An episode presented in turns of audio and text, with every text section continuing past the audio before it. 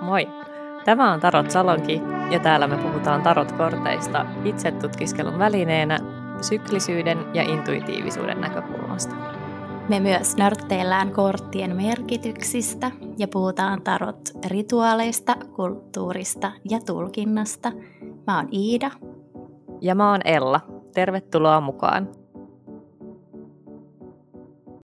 Me haluttaisiin jakaa teille muutamia tarot tarot-lähteitä tai kirjoja ja podcasteja, mitä, mitä me itse voidaan suositella, joiden avulla voi tutustua lisää ja syventää ja saada uusia näkökulmia siihen omaan tarotkorttien pohdintaan ja opiskeluun ja käyttöön ja ehkä myöskin itseesi itse tutkiskeluun. Kyllä, kyllä. Ja mehän ollaan tässä koko kauden mittaan viitattu aika moniin lähteisiin, mutta ajateltiin, että kootaan ne tässä niinku yhteen, niin mä voin vaikka aloittaa me hehkutettiin tuossa ennen äänitystä meidän yhteistä suosikkia, joka on Jessica Doren Tarot for Change. Ja tämä on siis kirja. Mikä siinä on sun mielestä parasta, Iida? Mä rakastan sitä, että tässä kirjassa ei jotenkin käydä kortti kerrallaan läpi silleen perinteisesti tämä merkitsee sitä ja tätä, tai jotenkin toisteta sitä, mitä klassikot, mm. klassikot, mä kerron kohta, mitä mä näillä klassikoilla itse tarkoitan, mutta sitä jotenkin samantyyppistä, vaan hän on tuonut siihen oikeasti omaa asiantuntemustaan sosiaalityön, psykologian, self-help-kirjallisuuden kustantamisen alalta. Ja se on ihan, se on ihan siis tosi virkistävää. Oh, hänellä on ehkä just se oma linssi, mistä aina puhutaan, niin tosi selkeä, tosi vahva oma näkökulma. Että ei ehkä paras niin kuin ensimmäiseksi tarotkirjaksi, koska tämä menee niin kuin, tietysti mielessä, niin kuin, ehkä pitää olla jo jotain taustatietämystä ennen kuin tämän lukee, voisi sanoa, mutta niin kuin, ihan mielettömän hyvä. Joo, ja ehkä vält, niin kuin, kyllä, no ei nyt välttämättä kauheasti taustatietämystä, tai no jonkun verran joo, mutta siis kun hän on tehnyt just sellaista, mitä mä ainakin ihailen tosi paljon, kun ihmiset tekee sellaista, että, että, että katsoo korttia ja ottaa sieltä yhden asian, mm. mitä itse ajattelee siitä niin kuin merkityksessä. Sitten alkaa pohtia, että mitä mä jotenkin ajattelen tästä asiasta tai mitä mä niin kuin tiedän tästä. Mm. Ja sitten jotenkin, että et se on niin kuin mun mielestä ihan esimerkki siitä, että miten tarotkortit puhuu elämästä. Ja että et jotenkin se jokaisessa kortissa on niin paljon, ja sitten kun tarttuu johonkin tiettyyn avainsanaan, vaikka mikä siihen korttiin on liitetty, niin siitä aukeaa sen oman linssin kautta ihan valtava alue kaikkea. Kyllä, kyllä. Mitäs muita suosituksia tulee mieleen, Iida? No näistä klassikoista kun puhuin, niin mä lasken tarot klassikoksi, mitä mä itse olen paljon lukenut Mary K. Greerin, sellainen kirja kuin Tarot for Yourself. Siellä on paljon harjoituksia ja vähän sellaisia erilaisia jotenkin tapaa käyttää tarotkortteja just semmoinen niin itsetuntemuksen kasvattamisen välineenä. Mutta sitten erityisesti just tarotkorttien opiskeluun toi 21 Ways to Read a Tarot Card, niin se on, se on tosi hyvä, ihana lähde ollut mulle ainakin, että siellä 20, nimensä mukaan 21 tapaa, 21 ikään kuin steppiä, että mistä sä nyt, miten sä lähdet purkaa sitä tarotkortin tulkintaa, sitä merkitystä ja miten siihen jotenkin löytää sen oman tapansa, että missä järjestyksessä mikäkin. Eli esimerkiksi vaikka, että katsoo vaan eka step one, että mikä sen nimi on ja, mm. ja sitten, että mitä siinä kuvassa on ja onko siinä jotain symboleita, mitä värejä siinä on, mikä numero. Et ihan tällä lähtee tosi yksinkertaisesta ja sitten kohti sellaista ehkä vähän abstraktempia, vähän syventävämpiä niin tapoja mm yhdistää sitä korttia vaikka tarot-järjestelmään tai johonkin laajempiin kertomuksiin. Joo, joo mäkin tykkään tosi, tosi paljon siitä. Ja nimenomaan se on semmoinen ehkä just harjoitusten ja sen tutkiskelun tueksi semmoinen vähän niin kuin ehkä hakute, tai semmoinen, mihin tulee niin kuin palattua, että mitäs mä voisin tutkia tällä kertaa ja se, sen tyyppinen niin kuin kirja Joo. Matkalle mukaan. Jep, jep.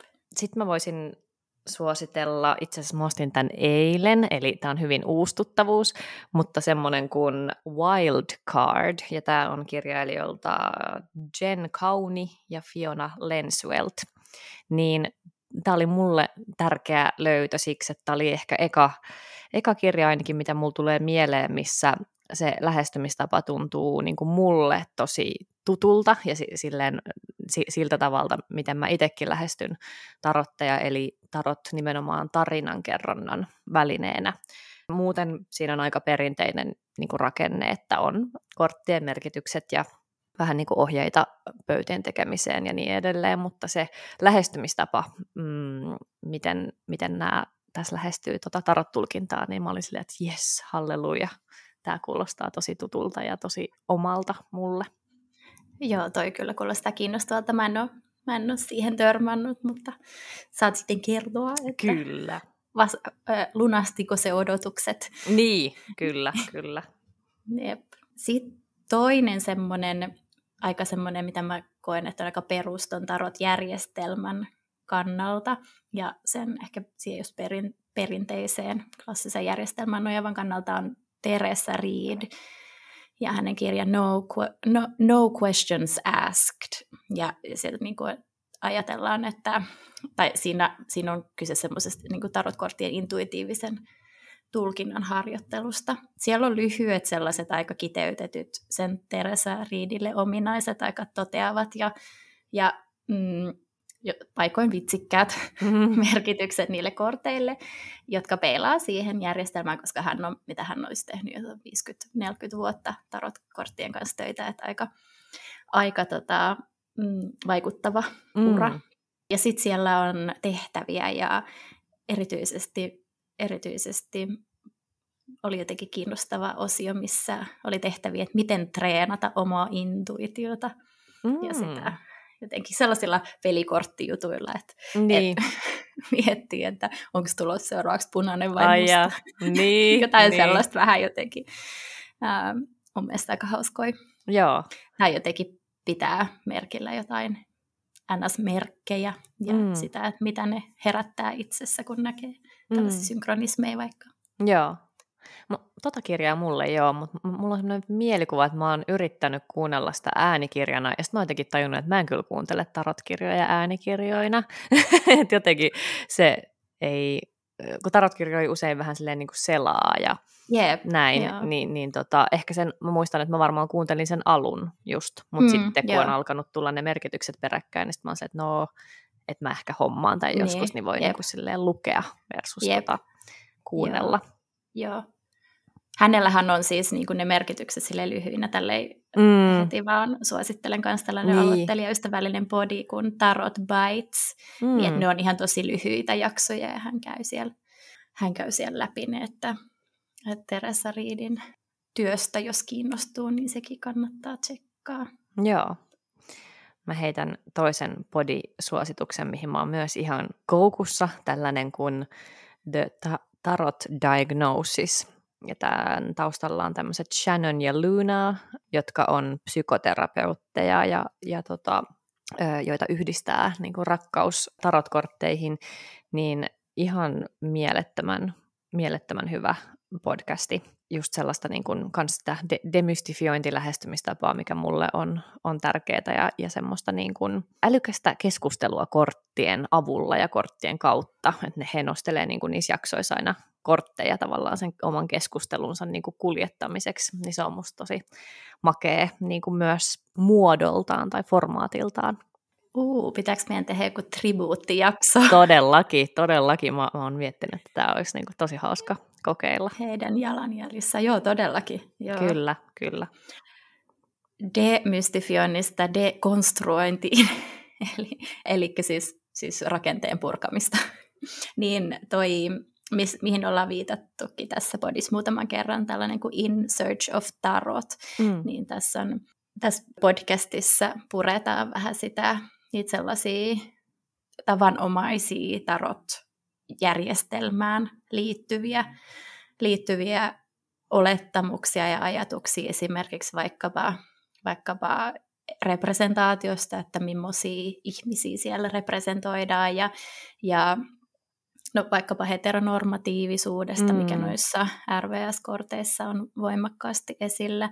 Mm. Niillä oli joku jakso tässä viime aikoina, jossa puhuttiin myöskin ennustamisesta. Ja se oli mielestäni tosi, mä en, mä en siis kuunnellut sitä vielä, mm. mutta otsikko ja se lyhyt, lyhyt teksti oli kyllä silleen yes, että tämä on niinku tarpeellinen, koska just siihen se otti kantaa siihen ajatukseen, että, että kun modernin tarotin piirissä aika, aika kärkkäitäkin mielipiteitä just siitä, että ennustaminen ei ole ok tai jotain. Jep. Ja sitten siinä oli, muistaakseni si, siinä oli jotenkin, että ennustaminen on kaikkien niin kuin, oikeus. Että kyllä me saadaan niin kuin, pohtia sitä, että mitä meidän tulevaisuudessa on. Joo. Niin, niin tällaisia aiheita mun mielestä muun muassa tässä podcastissa.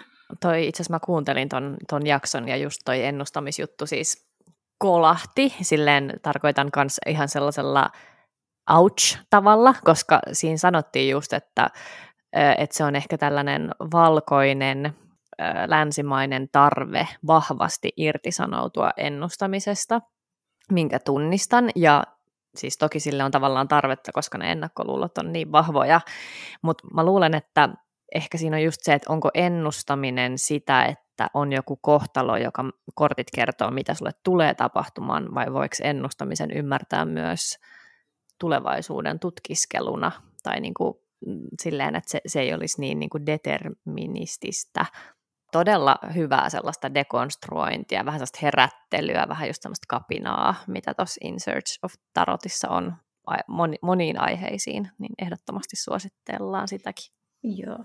Mä voisin heittää yhden kirjasuosituksen tähän väliin, semmoinen kuin The Numinous Tarot Guide. Sitä, siihenkin mä oon viitannut tässä muutaman kerran, ja tämän kirjailija on sellainen kuin Rashunda Tramble, niin mun mielestä ihanan niin kuin, tiivis opas ja ihanan jotenkin semmoisia ihania niin kuin esimerkkejä, että siinä on jokaisesta kortista on tavallaan ikään kuin ne niin sanotusti ne merkitykset, mutta myös aina joku story, joku ihan semmoinen lyhyt story, että vähän niin kuin anekdootti, että mihin, minkä tyyppiseen tilanteeseen tämä saattaisi liittyä, niin jotenkin musta se on ihanasti kirjoitettu, että suosittelen kyllä lämmöllä sitäkin kirjaa. Toinen kanssa tällainen kirjasuositus, missä on myöskin tätä tarot-arkipäivää tai tarinoita siihen liittyen, on toi, mihin mä oon monesti, monesti viitannut, T. Changin 36 Secrets. Mm. Ja se nimi viittaa siihen, että tuohon tarotkorttien ja astrologian yhdistelmään, vastaavuusjärjestelmään, joka on siis 1800-luvun, 1900-luvun vaihteessa tämän kultaisen aamun, aamunkoin sääntökunnan luoma järjestelmä, että jokaisella pienen arkanan kortilla pois lukenassa niin on yksi, yksi 36 sellaisesta, niin kuin, mikä se olisi, dekaanista mm. tuolla astrologisella kartalla, eli sille ei tarkoittaa sitä, että, että vaikka oinaan merkillä on kolme eri pienen arkana korttia, sauvat kaksi, kolme ja neljä, ja sitten ne, sit ne jokaisella pienen arkanan kortilla on yksi sellainen, ja mm. sitten siihen liittyy joku planeetta vielä, ja siis tämä on niin sellainen niin kuin, nörttilevel tästä ah. niin kuin, vastaavuusjärjestelmästä, että hän on kirjoittanut jokaisesta kortista ja sen niin kuin, tähtimerkistä ja planeetasta ja niiden vielä omista tarotkorteista sellaisen äh, niin kuin esse, esseistisen tekstin, missä viitataan vanhoihin, vanhoihin ku, kuviin ja, ja uusiin ja, ja sitten hän kertoo myöskin sitä omaa, hänkin on mm. tehnyt pitkän uran tarotkorttien kanssa. Niin jos nörtteily ja astrologia kiinnostaa, niin se on, se on kyllä niin kuin, mä oon ainakin tuon vastaavuusjärjestelmän kautta saanut ihan valtavasti lisää mm. tarot korttien jotenkin siihen omaan ymmärtämiseen. Ehdottomasti. Mä sanon, hei, nämä on ihan, mä melkein sanon, että nämä on niin itsestäänselviä, mutta mä sanon ne silti. Kaksi podcastia, mä en tiedä arvaatko jo, mutta Lindsay Mackin Tarot for the Wild Soul ja sitten Between the Worlds, jota pyörittää tämmöinen Amanda Yates Garcia. Ja onko silloin ehkä joku parikin siinä ehkä. Mutta onko se ollut yksin ehkä viime aikoina? Mä en nyt ole ihan varma. Joo, no se yleensä se tuottaja, se Carolyn niin. Pennybacker Riggs. Joo, joo. on, mainitaan siinä usein. Joo. Mutta heillähän oli se ennen tätä Between the Worlds, niin. oli nimellä Strange Ma- Magic. Ja siinä Just. oli se toinen, tällainen kuin Sarah Fate Goddess Dinner. Joo, kyllä. Mutta nämä kaksi ainakin mulle Tarot for the Wild Soul ja Between the Worlds on ollut semmoisia jotenkin, niitä mä oon niin kuin ensimmäisenä bingettänyt ennen kuin on löytynyt näitä muitakin, että niistä löytyy kyllä ihan loputtomasti, loputtomasti wisdomia niistä kahdesta podcastista voi lämpimästi suositella. Joo, siinä Between the Worldsissa voi mainita, että siinä on myöskin aivan ihanasti niin kuin läsnä mytologiaa ja tarinoita mm. ja, ja myöskin sellaista niin kuin, jopa vähän aktivistista otetta, sellaisen mm. jotenkin pehmeyden taiteen kautta, vaikka meidän maapallaamme ajatellen ja sen Kyllä. tilaa ilmaston kannalta ja sitä, mitä me oikein duunataan täällä. Mm. Just näin, joo. Ihania, ihania podcasteja molemmat. Onko vielä kirja- tai podisuosituksia Iidalla mielessä?